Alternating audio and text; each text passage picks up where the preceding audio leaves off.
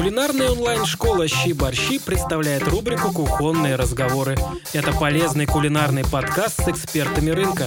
Вы узнаете о том, как правильно выбирать и хранить продукты, как сделать дом более уютным и ваши кулинарные привычки еще более продвинутыми. Послушать другие подкасты можно на сайте щиборщи.онлайн. Всем привет! Меня зовут Алена Гречина, я из кулинарной онлайн-школы «Щиборщи». Сегодня мы поговорили о том, как готовить суши дома с Юлией Широковой, создателем и вдохновителем кулинарной школы «Вкус Азии».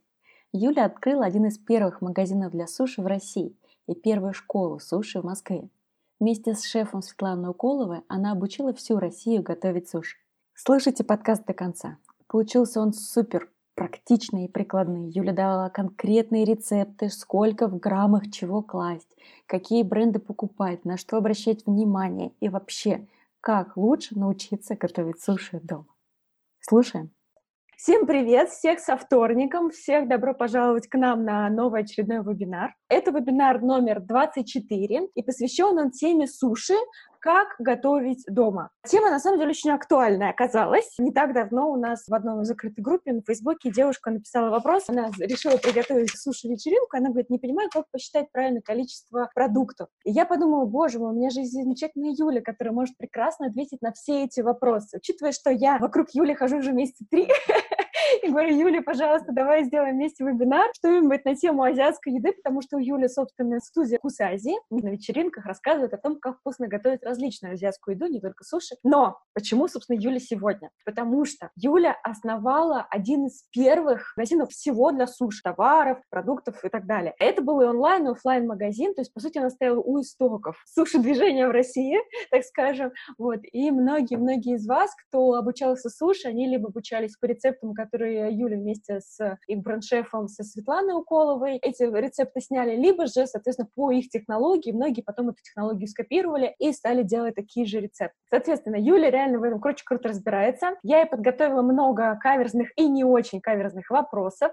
Сейчас я их буду задавать. А пока традиционно, Юля, привет. Привет, Ален. Первый вопрос. Юля, как часто ты готовишь? Я готовлю каждый день для своей семьи. Так, какое самое интересное, необычное, может быть, самое вкусное блюдо, которое сама приготовила за последнее время? Если честно, я не очень люблю необычные блюда. Я люблю быстрые блюда. Мне они кажутся вкуснее. Но вообще mm-hmm. азиатская кухня, на которой я специализируюсь, у нее фишка в том, что это фастфуд, по сути. Все mm-hmm. готовится очень-очень быстро. Основное время идет на нарез. Подготавливаю продукты и быстро все готовлю. Последнее, наверное, это том-ям про который я вспомнила, потому что мне сказала одна из ваших гостей, Лиза Фрайман, спросила, а что вы будете готовить на Новый год? И тут я поняла, что, боже мой, я хочу том-ям. Потому что, во-первых, это вкусно, это очень быстро. 1 января том-ям. Идеально. Поэтому я хотела вспомнить, какой он, и поняла, что да, надо брать. Недавно я приготовила том-ям, он не очень правильный. Я могу рассказать вам про свой рецепт Давай в конце. том-яма. Я ставлю пометочку Давай. в конце рассказать про рецепт том-яма. А, хорошо. И третий вопрос. Что такое для тебя кулинария? Это любовь или рутина? Я точно знаю ответ на этот вопрос, потому что я давно для себя на него ответила, когда пришла в кулинарию. Когда-то я была современным художником. Было там очень много непонятного, очень много всяких неотвеченных вопросов и э, сомнений по этому поводу. И тут я открыла для себя кухню и поняла, что это и есть искусство, потому что ты можешь брать какие-то продукты, какие-то специи, какие-то, казалось бы, неподходящие, сочетать это и в итоге получать произведение искусства, кулинарного, ну, искусство же разное бывает, ну, да. здесь произведение кулинарного искусства. И самое главное, ну, нарисовал ты картину. Простите меня, те, кто рисует картины, это уже двадцатая картина. Ну, куда ее? А в кулинарии здорово, ты приготовил, съел. Приготовил, съел. Приготовил, угостил. Поэтому для меня кулинария — это натуральное искусство. Вот искусство в самом его полном смысле. Слушай, как здорово. У меня к тебе первый вопрос. Я хотела перейти к основной части, к разговору о суши. Ну, обычно, когда у нас говорят про слово суши, у нас все-таки подразумевают роллы. Хотя, на самом деле, суши — это суши, есть суши, роллы, сашими. Три больших направления. Вот расскажи, пожалуйста, чем они между собой отличаются? И что из этого имеет смысл готовить дома? Сашими и суши — это разные вещи. Суши — это все-таки там, где используется рис. В сашими не не используется рис. Есть основные виды суши, это суши нигири, это, собственно, рис и рыба. Есть э, маки суши, маки это значит завернутые роллы. Основные три вида роллов хосомаки. Это тонкие роллы с одной-двумя начинками. Роллы с огурцом, роллы с лососем, вот эти вот самые недорогие, там, суши-барах маленькие.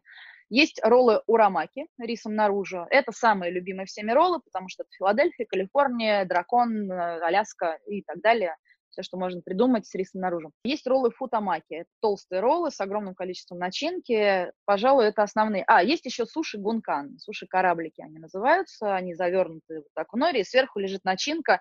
Они хороши, если нужно мелкую начинку положить, либо начинку в соусе. Поэтому острые суши и суши с икрой, как правило, это гункан суши. Ага. Вот, э, которые лучше готовить дома. Да. Проще всего дома готовить роллы урамаки, рисом наружу всеми любимые. Как ни странно, хоть они выглядят, казалось бы, сложно, но их проще всего. Но самое простое — это гунканы, это суши-кораблики. Вот их э, очень просто делать, и практически невозможно их испортить. Я правильно понимаю, что в сашими там же нет ничего сложного? Просто берешь, нарезаешь тонко и подаешь?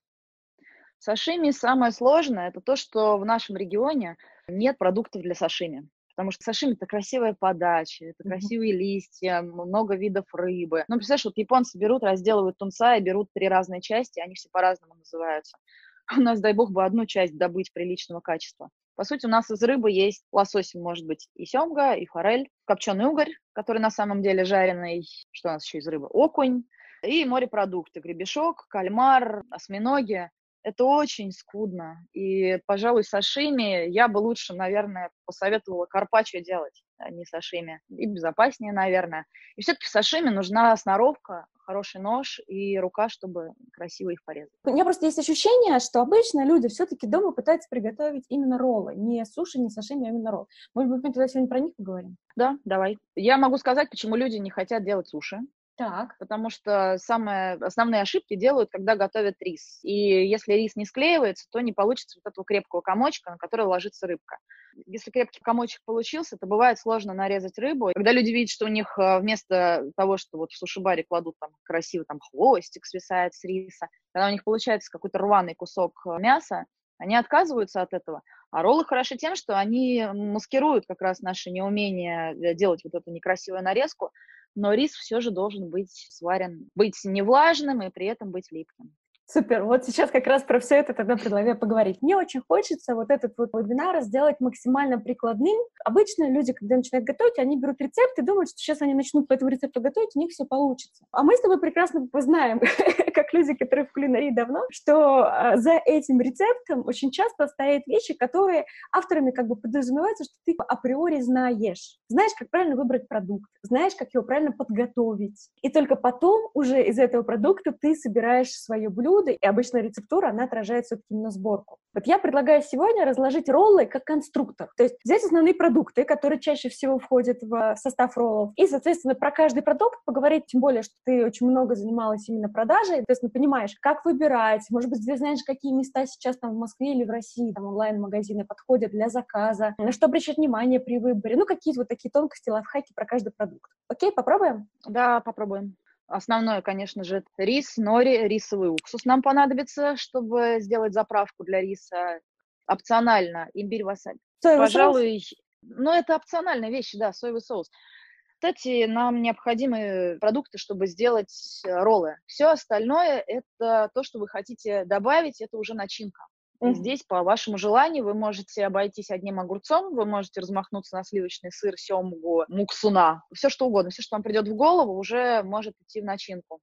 Отлично, а... хорошо. Давай тогда прям пойдем по каждому продукту. Хорошо, вот рис, я так понимаю, что это самое обычное проблемное место, от него там зависит 50% успеха. Да. Выбираем рис. Рис должен быть круглозерный. У меня в студии мы используем американский рис, э, который называется Calrose его практически нет в продаже, можно встретить в магазинах метро. Calrose?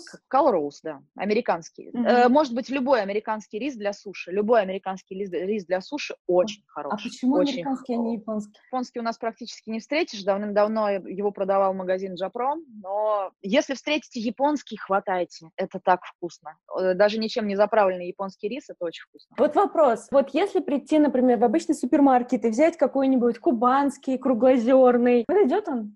Да, кубанский круглозерный подойдет. Хочешь, я расскажу, почему он не так плох, но Давай, хуже, конечно. чем американский. Это секрет, на самом деле, это наша внутренняя кухня. К нам приезжали японцы-технологи и приходили на наши рисовые поля, на наши российские, и сказали, о, у вас прекрасные сорта риса, у вас прекрасные условия для того, чтобы рис рос. Но получается так, что мы не собираем этот рис так, чтобы он вызрел равномерно. Мы собираем его как придется. Как дали комбайны, так собрали.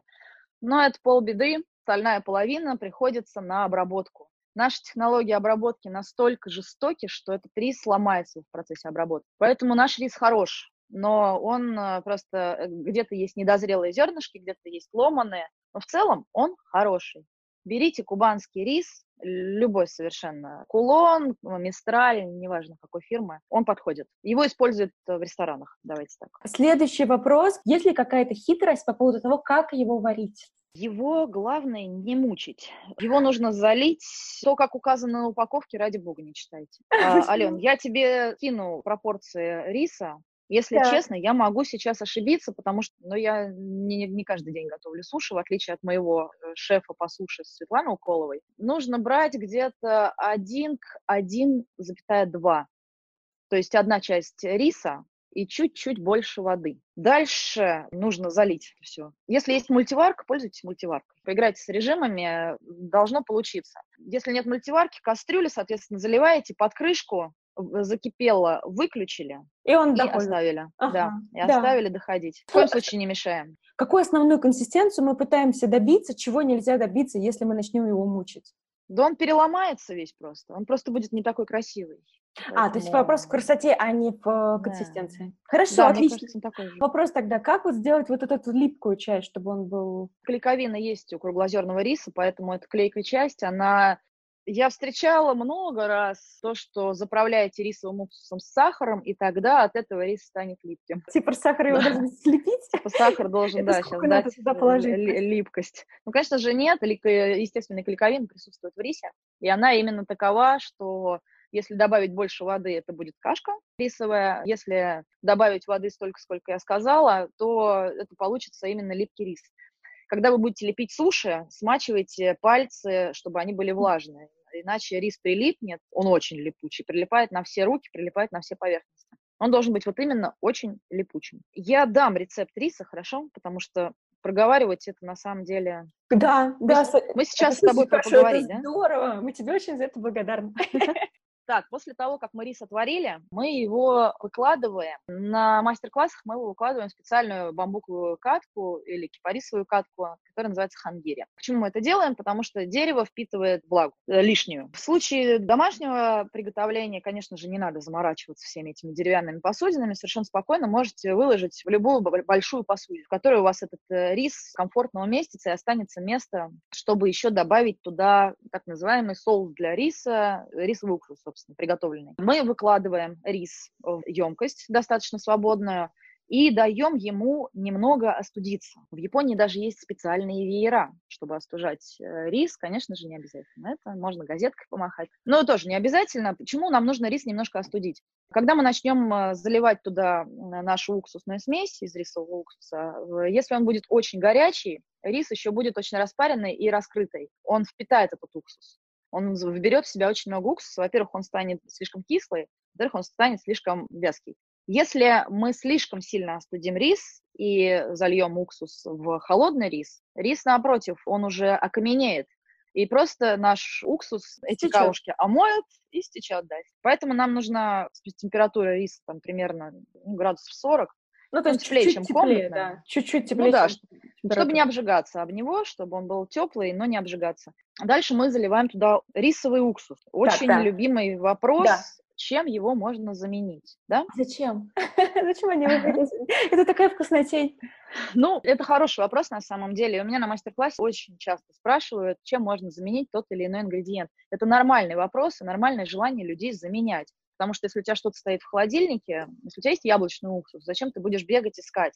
Тем более рисовый уксус не продается в каждом супермаркете все же. Но, ребят, это незаменимая вещь. Рисовый уксус имеет особый аромат, Он имеет гораздо более мягкий вкус, у него не резкий запах, в отличие от всех остальных уксусов, поэтому только рисовый уксус. Если вы решились приготовить э, суши, то просто купите его, он не портится, он стоит бесконечно. Ну, конечно, он когда-то там испортится, но он не такой дорогой, поэтому используйте только рисовый. А я подтверждаю, что надо обязательно заводить дома рисовый уксус, потому что это супер заправка для салатов, это супер заправка для многих гарниров. Вот, например, чтобы гарнир как-то интересно подать, он действительно намного нежнее, тоньше. Я не знаю, я за последний месяц целую банку рисового уксуса перевела. Поэтому мне а какой ты берешь? Ой, слушай, я беру обычный светлый такой вот, который идет. Я не знаю. Называется как? Компания какая? Я не могу тебе сказать. Я потом могу, могу посмотреть, что у меня там вот осталось. А, да, только не берите сенсой. Прости меня, сенсой. Я в свое время помогала тебе, собственно, в продвижении вот этого всего, но твое качество ужасно. Не сенсой, ты рекомендуешь всю их линейку или только рисовый уксус? Всю. А, а. соевые соусы? Они же такие... О, нет, ни в коем случае. Соевый соус с сенсой тоже нет. нет. Да ладно, мы постоянно его используем. Почему? Расскажи, расскажи, в чем секрет. Ты видела цену своего соуса? Слушай, я видела, но у них разные есть линейки. У них есть дешевые такие большие боди, а есть небольшие стеклянные, которые называются классические, они стоят намного дороже. Ты правда считаешь, что это разлито из разных емкостей? Вкус они разные. Цену? Нет, разные, да? на вкус они, я чувствую разницу во вкусе, потому что у меня есть и та, и та, и, соответственно, я просто когда даже добавляю, чувствую разницу.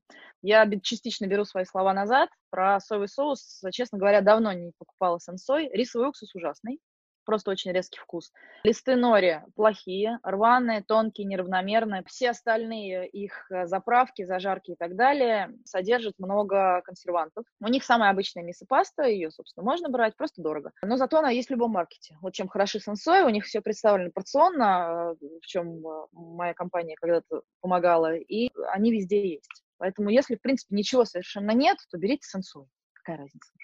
Еще у сенсой совершенно неправильные коврики макису которые закручиваем роллы. не то, что нужно. Они не такие должны быть.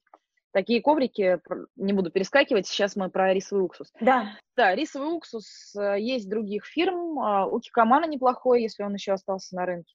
До всех остальных берите. Если есть что-то кроме сенсоя, берите другое. Слушай, ну Если вот я, например... нет, берите uh-huh. его. Я смотрела просто состав Хайнц, их соевых соусов, и там вообще ужас. И еще вот эти вот стебель бамбука, ты видела вот эти вот? Ой. О, это вообще, это прям... Давай, давай, кумир, добей меня танцем. Стебель бамбука, соевый соус за 20 рублей. Ну ты что? Ты смотришь состав и такой думаешь, мышка, вся таблица Менделеева в одном флаконе. Вся, да, и мы совершенно добровольно это в себя добавляем просто потому, что это стоит 20 рублей. Дорогие друзья, про соевый соус. Производство соевого соуса очень затратное мероприятие, очень затратное это брожение, это фильтрация, это хорошие изначально продукты, сырье. У кикомана, который есть везде, вот кикоман можете купить где угодно. Да, он дорогой, лайфхак. Кикоман довольно дешевый, в огромных бадьях, 19 с половиной, что ли, там, литров. Хватает, но бесконечно. У меня до сих пор второй год пошел. Сколько я прибавляю соевый соус, пошел второй год, у меня дома стоит. Его можно взять на всяких оптовых э, штук. Ну, на самом деле, я думаю, если вы захотите, вы найдете, как взять, благо есть Google, и можно там выяснить. Стоит он прям вот совсем недорого, что-то вот 3000 за 20 литров. Не помню точно цену, но действительно гораздо дешевле, чем обычный. Я его просто переливаю. Заводы Кикоман расположены по всему миру. А, э, изначально это голландский соус. Их э, заводы есть в Японии. Он, они немножко отличаются, кстати, по вкусу. Кикоман э, хорош, берите кикоман. Помимо кикомана есть еще соусы ямаса японский, тоже его можно встретить в специализированных магазинах. И есть соус Pearl River Bridge, они есть в китайских продуктах, дружественный мне магазин, знаешь, наверное, да, их? Очень хорошие ребята, у них очень хороший ассортимент азиатских продуктов, на проспекте Мира они находятся, если не ошибаюсь. Итак, кикоман, который везде можно купить. Ямаса, Pearl River Bridge – это те компании, которые я знаю, у нас есть на рынке, и они, и это естественное брожение. Большинство остальных соусов, возможно, не все, но большинство, стебель бамбука точно, туда добавляют какие-то страшные химические вещи, которые катализируют брожение. И это прям очень серьезная вещь, что-то вот прям чуть ли не кислота, если не кислота. Так что серьезнее, пожалуйста, к своему соусу относитесь, не портите свое здоровье. Так, хорошо, спасибо. Скажи, пожалуйста, по рисовому уксусу, мы просто с него перескочили на соевый соус. Там есть какие-то заметки, ну, потому что они тоже же бывают разные. Мы поговорили про, бре... мы говорили сейчас про бренды соевого соуса, может быть, ты точно так же можешь по брендам риса уксуса посоветовать, и какие-то там нюансы, может быть, по выбору или еще что-то. А, кстати, могу. Мы совсем недавно с, а, со Светой, с моим шефом по суше, выяснили, что рисовый уксус у Pearl River Bridge, который продается в китайских продуктах, можно, да, рекламу? Да, ну, это, про... не, ну, ну, это тот магазин, где это точно же... можно купить. Ну, если ты сама пользуешься, это же не реклама, то это реально рекомендация. Чего ну, да, просто это единственное место, где я видела, что они продаются. То ли они дилеры, то ли... Ну, в общем, да, Pearl River Bridge, э, рисовый уксус, его надо разводить. Он там продается в концентрированном виде, его надо разводить. Опять-таки тоже могу тебе сказать, э, как разводить. Ну, то есть просто разводится водой, добавляется немного соли, немного сахара для вкуса не для того, чтобы слепалось все. Угу. Это именно мы достигаем определенного вкуса и аромата у риса для суши. Хорошо, супер. Поговорили про рисовый уксус, про листья нори. Мы так вкратце, когда говорили про сенсоик, затронули. Может быть, есть что-то, что добавить, как их выбирать? Листы нори, ну, кроме сенсоя, ну, на самом деле, с листами нори здесь... Давай я не буду говорить фирму, потому что я буду называть фирмы. Я-то работаю с поставщиками. Я не думаю, что люди прям будут брать огромные заказы. Если вы встретите упаковку нори 50 или 100 листов, это более экономно, берите, конечно, ее. Более, что нори и так вкусно погрызть и что-то в них завернуть. Ну, есть масса применений. Нори можно использовать, вот как лаваш, да, используют в арабских странах, берут еду. То же самое нори можно брать, что-то есть. Тоже, тоже хорошее применение. Так что да, э, нори лучшие в больших упаковках. Угу. У них, как правило, есть зиплок молния. Главное влагу не допускать. Они очень боятся влаги. Все остальное им все равно. Супер, отлично. Получается, мы сейчас основные продукты разобрали. Ты сказал, еще есть три, которые добавки. Соевый соус мы там проговорили, имбирь, васаби. Васаби, его очень просто делать из порошка. В ресторанах васаби делают из порошка. Порошковый васаби продается в крупных маркетах, там пограммовка грамм 200. Хватает тоже на всю жизнь. В метро, опять же, в метро вообще довольно большой выбор продуктов для суши. Они не лучшего качества, но там есть весь ассортимент, который вам необходим, если захотите приготовить. Причем в метро сейчас можно пройти без карточки пожалуйста, те, кто думают, что там какое-то элитное заведение, нет. Подойдите к менеджеру, скажите, что вы хотите пройти, вас пропустят. А вообще то, что он из порошка делается, это нормально? Вот, ну, просто у меня, конечно, есть какие-то предубеждения, но что типа еда, которая делается из порошка. Его по-другому не сделаешь. Настоящий васаби – это корень, который стоит безумных денег, безумных, он очень полезный. Это действительно обеззараживающий э, корень, он действительно убивает микробы, в отличие от вот этой вот зеленой горчицы, которую мы едим, подразумевая, что это васаби. Нет, ничего страшного, это просто горчица. Мы же горчицу делаем из сухой горчицы. Ну, да. Ничего же страшного. Хорошо. горчица. А, есть нюанс. Порошковый васаби мы готовим под еду. Его готовить очень просто. Вы насыпаете в небольшую емкость немного васаби, допустим, чайную ложку или даже половину чайной ложки, и потихонечку туда наливаете теплой воды и размешиваете это все. Достигаете консистенции мягкого-мягкого-мягкого пластилина, и это и есть ваша порция. Делаем васаби под еду, потому что выдыхается он довольно быстро. А имбирь? Имбирь э, продается в килограммовых пакетах, э, хранится бесконечно, стоит копейки, поэтому здесь все просто. С имбирем вы не ошибетесь, он один. Скажи, пожалуйста, сначала всегда имбирь был розового цвета, потом а, вдруг резко стало модно его делать желто-бледно каким-то вот таким цветом. Это что, это мода или это реально вот что-то изменилось на рынке? Итак, изначально почему имбирь сделали розовым? Потому что я делала имбирь сама, мариновала. То, что мы сейчас покупаем маринованный имбирь, понятно, что там добавляется ну, много консервантов. Я делала дома, нарезала тоненько имбирь пластами, добавляла рисовый уксус. Он реально розовеет. То есть при естественном мариновании дома он розовеет. Поэтому его делали розовым, потому что это норма для него. Потом со всем этим естественным и натуральным поняли, что а сделаем-ка его белым, натуральным цветом. Там те же самые консерванты, Ален. Все то же самое. Просто он белый, это маркетинг. Он стоит чуть дороже, чем розовый, поэтому не обращайте внимания. Берите, какой вам больше к тарелочкам подходит. Вот, а у меня как раз второй вопрос был такой, а можно ли это сделать дома? Можно, но зачем? А, ну, то есть ты считаешь, что... Это очень трудозатратно, даже дело не в деньгах, а просто это действительно долго. Это дня три его делать, ой, так сложно. Угу. Я не Хорошо. люблю сложную еду. А у меня был еще вопрос про основные, ну, инвентарь, по сути. Вот то, что ты говорила, маки, да, ты назвала этот коврик? Макису. Макису, да. Что еще? Вот какой должен быть этот коврик? Должен ли он быть каким-то особенным? Потом, что обычно идут палочки какие-то ли они должны быть особенные? Вот эти мисочки, тарелочки, ну вот весь этот инвентарь. Нужно ли там как-то заморачиваться или можно что-то вообще не брать для начала? Ален, знаешь, почему э, суши продаются в каждом ресторане? В итальянском ресторане, в французском, в ресторане кавказского. Потому что они маржинальные? Маржинальные. Потому что для суши не надо оборудования. Для суши достаточно одной циновки макису. Все. Все остальное это опционально. Ну, например, вот мой, у моего шефа, у нее есть для суши все, по-моему, даже веер, которым надо рис остужать. Ну, потому что она действительно очень увлеченный человек. Если вы готовите суши, там, раз в полгода собираете суши-пати, вам достаточно иметь несколько циновок, чтобы друзья тоже с вами эти суши делали. Эти циновки должны быть, с одной стороны, зеленоватые, с другой стороны, желтоватые. Если вам предлагают циновки, вот как у сенсой, с тонкими палочками, с зазорами, это, не, это неправильный коврик, он, вам сложно с ним будет скрутить э, ролл. Эта циновка, она сделана из тонких бамбуковых палочек диаметром пол сантиметра, разрубленных пополам и связанных друг с другом плотными нитками. Мы делаем суши на зеленой стороне, на плоской стороне. И это позволяет нам скатывать ролл хорошей формы. Нам эта циновка помогает. Теоретически можно даже полотенцем скрутить. Но если у вас будет эта циновка, вам это поможет. Поэтому циновки эти, опять-таки, можно купить в специализированных магазинах. Если вы будете делать суши, скорее всего, вы зайдете в этот магазин, потому что там продаются вообще все ингредиенты, и не надо бегать.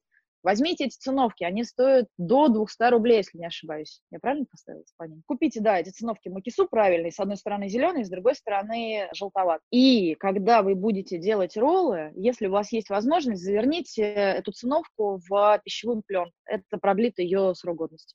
Ты имеешь в виду сверху положить на нее или Хочешь, запишу тебе мастер-класс? Давай, давай. Но ты честно не можешь.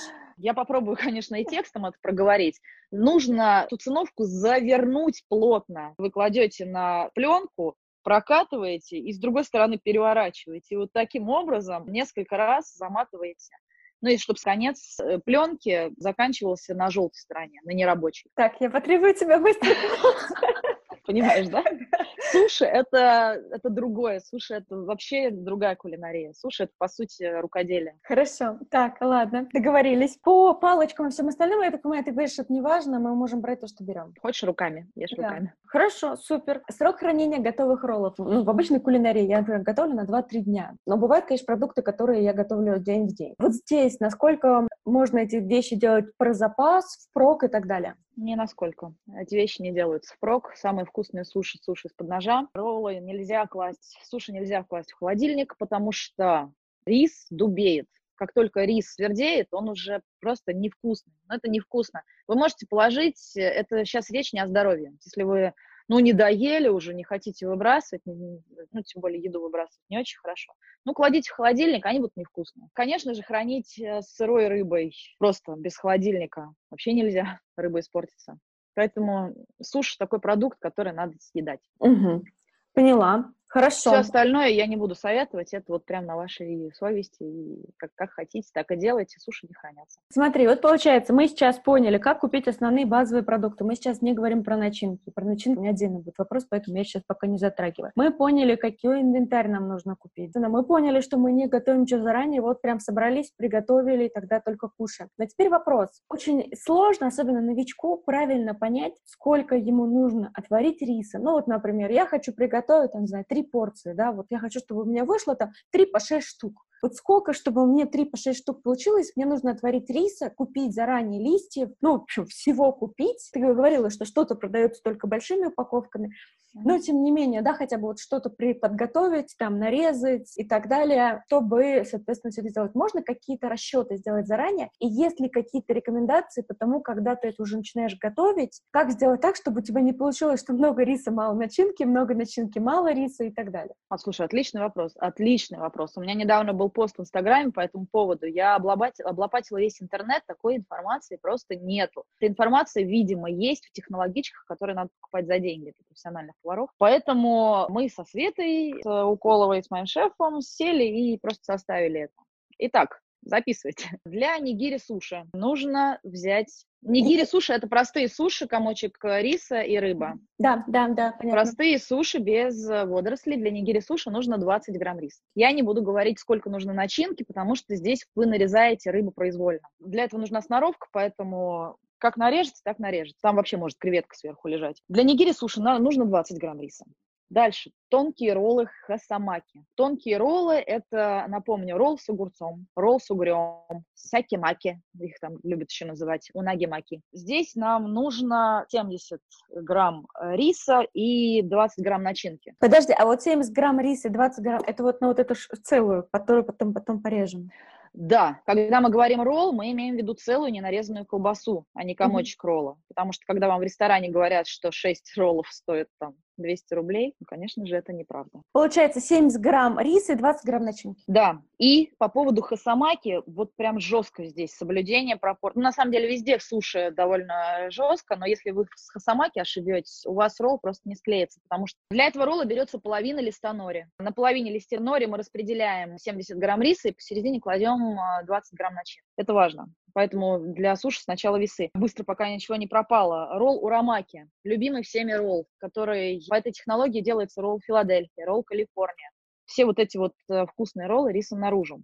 Здесь мы берем 120 грамм риса и 60 грамм начинки. Угу. Тоже половинка листонори.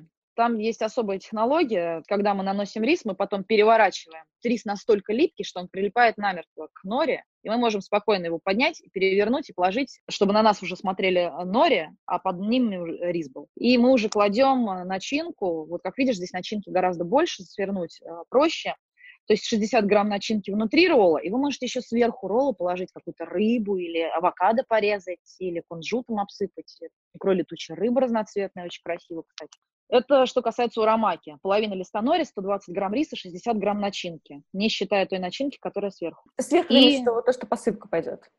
Ну, Филадельфия, например, внутри там идет сыр и огурец, да, а сверху мы э, лосось делаем. Поняла. Здесь да. не регламентируется, здесь как порезали, столько положили. Хоть оберните целиком этот ролл, хотите, просто положите.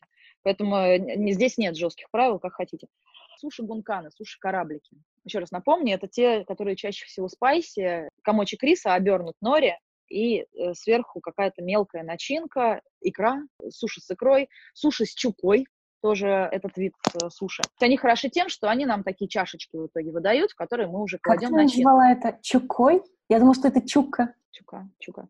У японцев нет ударения, они говорят на каждое слово, ставят, поэтому чука, как хотите, так говорить. Чука, чука. Я, я просто, мне стало интересно, как это произносится чука. с чукой. Отлично. Так, и там какая пропорция? Здесь, как э, в обычных суши-нигири, просто рис и рыба, тоже 20 э, грамм. 70 на 20? А, нет, Здесь нету по начинке регламента. Здесь есть э, полоска нори, там на норе есть перфорация. Примерно 2,5 сантиметра, если не ошибаюсь. Вот по этой перфорации разрезаете полоски, комочек риса, вы закрепляете вокруг этого комочка Сколько полоску риса? нори, 20 грамм риса, вы оборачиваете и сверху кладете начинку, здесь э, неважно. Супер. Так, понятно. Есть какие-то еще суши, которых важно понять вот эти пропорции?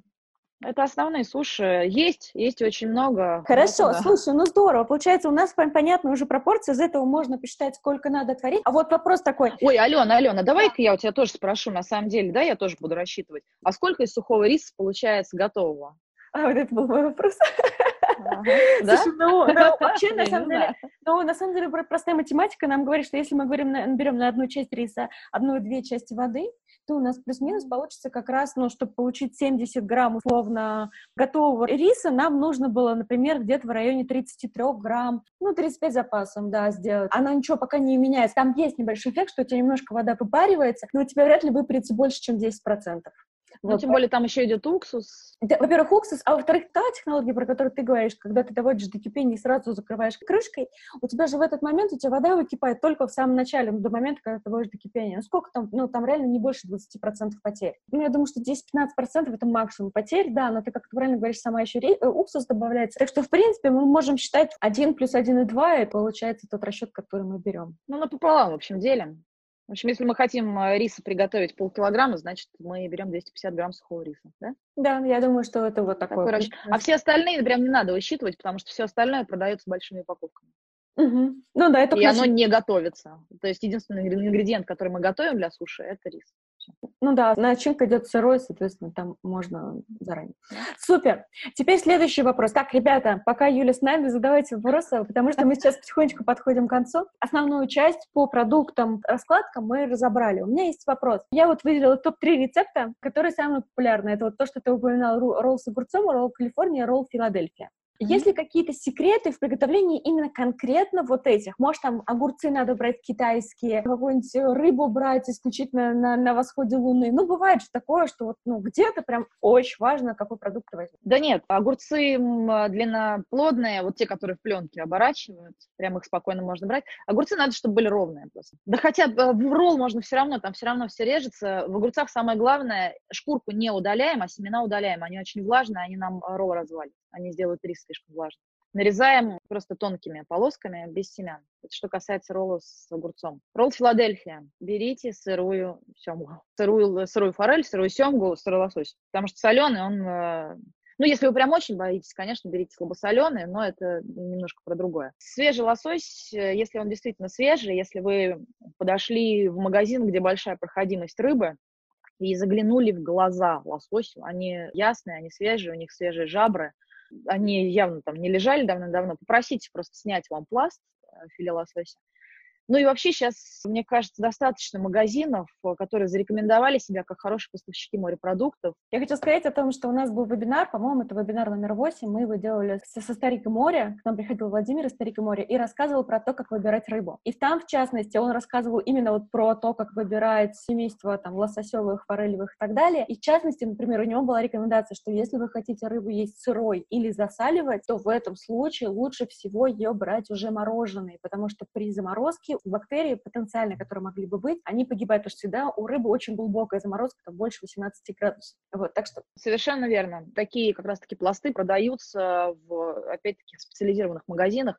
Раз уж вы все равно туда пойдете, если будете устраивать суши-пати, то берите рыбу прямо там. Для Филадельфии мы берем сырой лосось. По поводу сыра Филадельфии. Господа, его на нашем рынке нету уже с 2000 то ли восьмого, то ли девятого года. Но не восьмого. Ну, в общем, девятый, десятый год, как Филадельфия исчезла с наших прилавков, и нету ее. Есть просто в санкционных каких-то магазинах, которые привозят к нам из-за границы. В Россию сыр Филадельфия компания Крафт не поставляет. У нас есть очень много замен. Этот сыр называется сливочно-творожный. Он есть у Альметы, у Хохланда тоже сырно-творожный, у Карат, а Карат это есть Виолетта. В общем, сливочно-творожный сыр вам нужен, без добавок. Это он. Это и есть тот самый сыр, похожий на сыр Филадельфия. И опять-таки можно положить туда немножко огурца, чтобы ролл хрустел. Это вкусно. Uh-huh. То есть в Филадельфии мы делаем это ролл рисом наружу, называем урамаки, где 120-360 начинки. Значит, внутрь мы кладем ну, примерно 40-50 сыра, остальное огурчик, и сверху накрываем свежим лососем сырым. Что касается ролла Калифорния. Ролл Калифорния – это ролл с крабом. Содержит краб, авокадо, майонез а, и сверху икра летучей рыбы. Майонез, да, прям настоящий майонез, представляете? Прям майонез кальва берут, кальва нежирный. Чаще всего используют рестораны насколько я знаю, могу ошибаться. Мы берем а, в студии японский майонез, во-первых, это красиво ну и он чуть помягче. Но это не принципиально, вы можете взять э, простой майонез, можете сделать домашний майонез. Раз уж вы смотрите щи-борщи, то уж, наверное, вы умеете делать домашний майонез. Алена, рекламу хочешь дать? Нет, нет, не будем тратить время на это.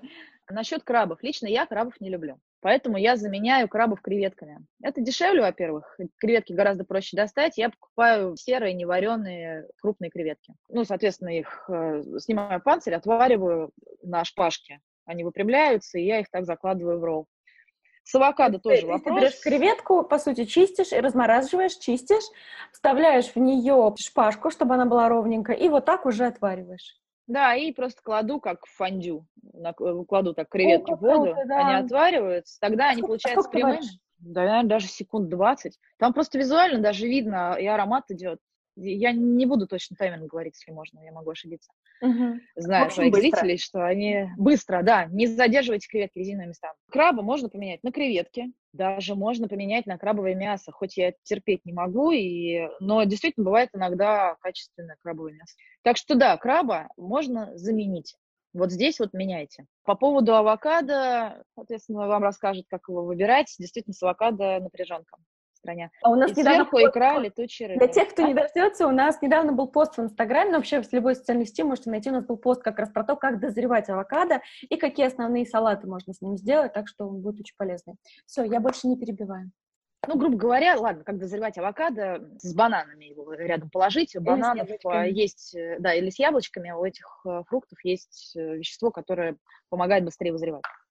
И в бумажный пакет. Сверху у нас икра летучей рыбы, как правило. Как правило, она оранжевого цвета, но на самом деле здесь не важно, потому что икра летучей рыбы изначально прозрачная, а в массе своей золотистая похоже чем-то на икру щуки внешне. То, что она оранжевая, красная, зеленая или черная, такая она бывает в продаже, это красители. Раньше они были натуральными, ну, как раньше, лет 50-100 назад. Сейчас они, конечно, искусственные. Вот, поэтому, например, на Новый год вы можете сделать сверху не оранжевую икру тучи рыбы, а зеленую. И у вас будет выложить роллы в виде елочки. И у вас будет ролл Калифорния в виде елочки, это очень красиво, и все гости скажут «Ой!» и будут правы. Вот это основные ингредиенты для этих самых популярных роллов, и я вам рассказала, что можно заменить, и что заменить не получится. Супер. А скажи, пожалуйста, ты можешь поделиться с нами каким-нибудь одним рецептом? Давай так, хорошо, давай так. Роллы, суши — это не про рецепты, потому что что ты хочешь, что ты любишь, это как салат. Я называю роллы салатами. Что ты любишь, что ты добавил.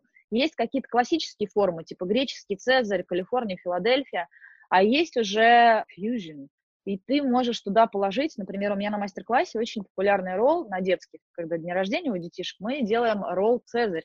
Ну, такой тоже э, модифицированный. Мы маринуем курицу в кунжутном соусе, обжариваем ее, добавляем листья салата, сливочный сыр, и у нас получается такой ролл с маринованной курицей, с ароматом кунжута. Мы сами придумали этот ролл, мы даже его не называем никак, потому что вы можете назвать, я могу назвать его Юленька. Как угодно я могу его назвать, и я буду права, потому что есть классика, а есть то, что вам нравится. Поэтому давайте мы не будем говорить про рецепты роллов. Как вы можете найти рецепты роллов? Сейчас я вам дам лайфхак. Так, давай. Заходите на сайт, например, Тануки, и смотрите, какой ролл я хочу приготовить. Хочу приготовить ролл гейша. Мгм. Что у нас? И нажимаете ролл гейша. И вам показано, что в этот ролл входит. И там написано, что там входит. Все, вот ваш рецепт, забирайте. Роллы и суши – это про технологии. Вот как готовить, как скручивать. Вот это вот на самом деле это и есть основное то, что учит вас готовить суши. Хорошо. Поэтому я бы называла технология. Супер. Тогда после, сейчас я не буду больше тратить наше время, пока ничего не зависло, я потом к тебе пристану, буду к тебе клянчить различные технологии, чтобы ребятам отправить подписки. С чем сможешь поделиться, тем поделишься. У меня осталось тебе два личных вопроса. Как лично ты учишься кулинарии? Я подсматриваю. Если я пробую в ресторане, мне очень нравится это блюдо. э, Я за это и люблю ходить в рестораны. Я бегом э, иду искать. У меня очень много, я очень люблю свою работу, у меня очень много из- в друзьях хороших, прекрасных кулинаров, поваров, а, людей, которые горят э, кулинарией и действительно считают это не средством набить голову, а вот искусством. Я у них учусь, я у них подсматриваю, я у тебя подсматриваю. То есть для меня, как я говорила в начале, кулинария — это искусство, и я просто учусь этому кулинарии у жизни. Хорошо, супер, отличный ответ. И второй вопрос, какое необычное сочетание вкусов, вот именно вкусов, а может быть там какой-то, может быть, экстра, экстраординарный или наоборот очень классическое, но тебе прям, оно вот зашло, для тебя это стало открытием. Наверное, груша с горгонзолой. Ну, та, на самом деле таких много, просто сейчас вот пришло в голову, что захотелось пиццы с грушей и горгонзолой. Круто, Сань, поняла. Скажи, пожалуйста, у нас, в принципе, ребята, смотрите, у нас по вопросам все. У нас осталось, в Юле в самом начале обещала рецепт том-яма. И мы у тебя запросим рецепт. Да, Всё, да, будет. еще раз, это неправильный рецепт вкусного том-яма. Самый простой и самый неправильный, самый вкусный То есть ты сейчас его дважды продала.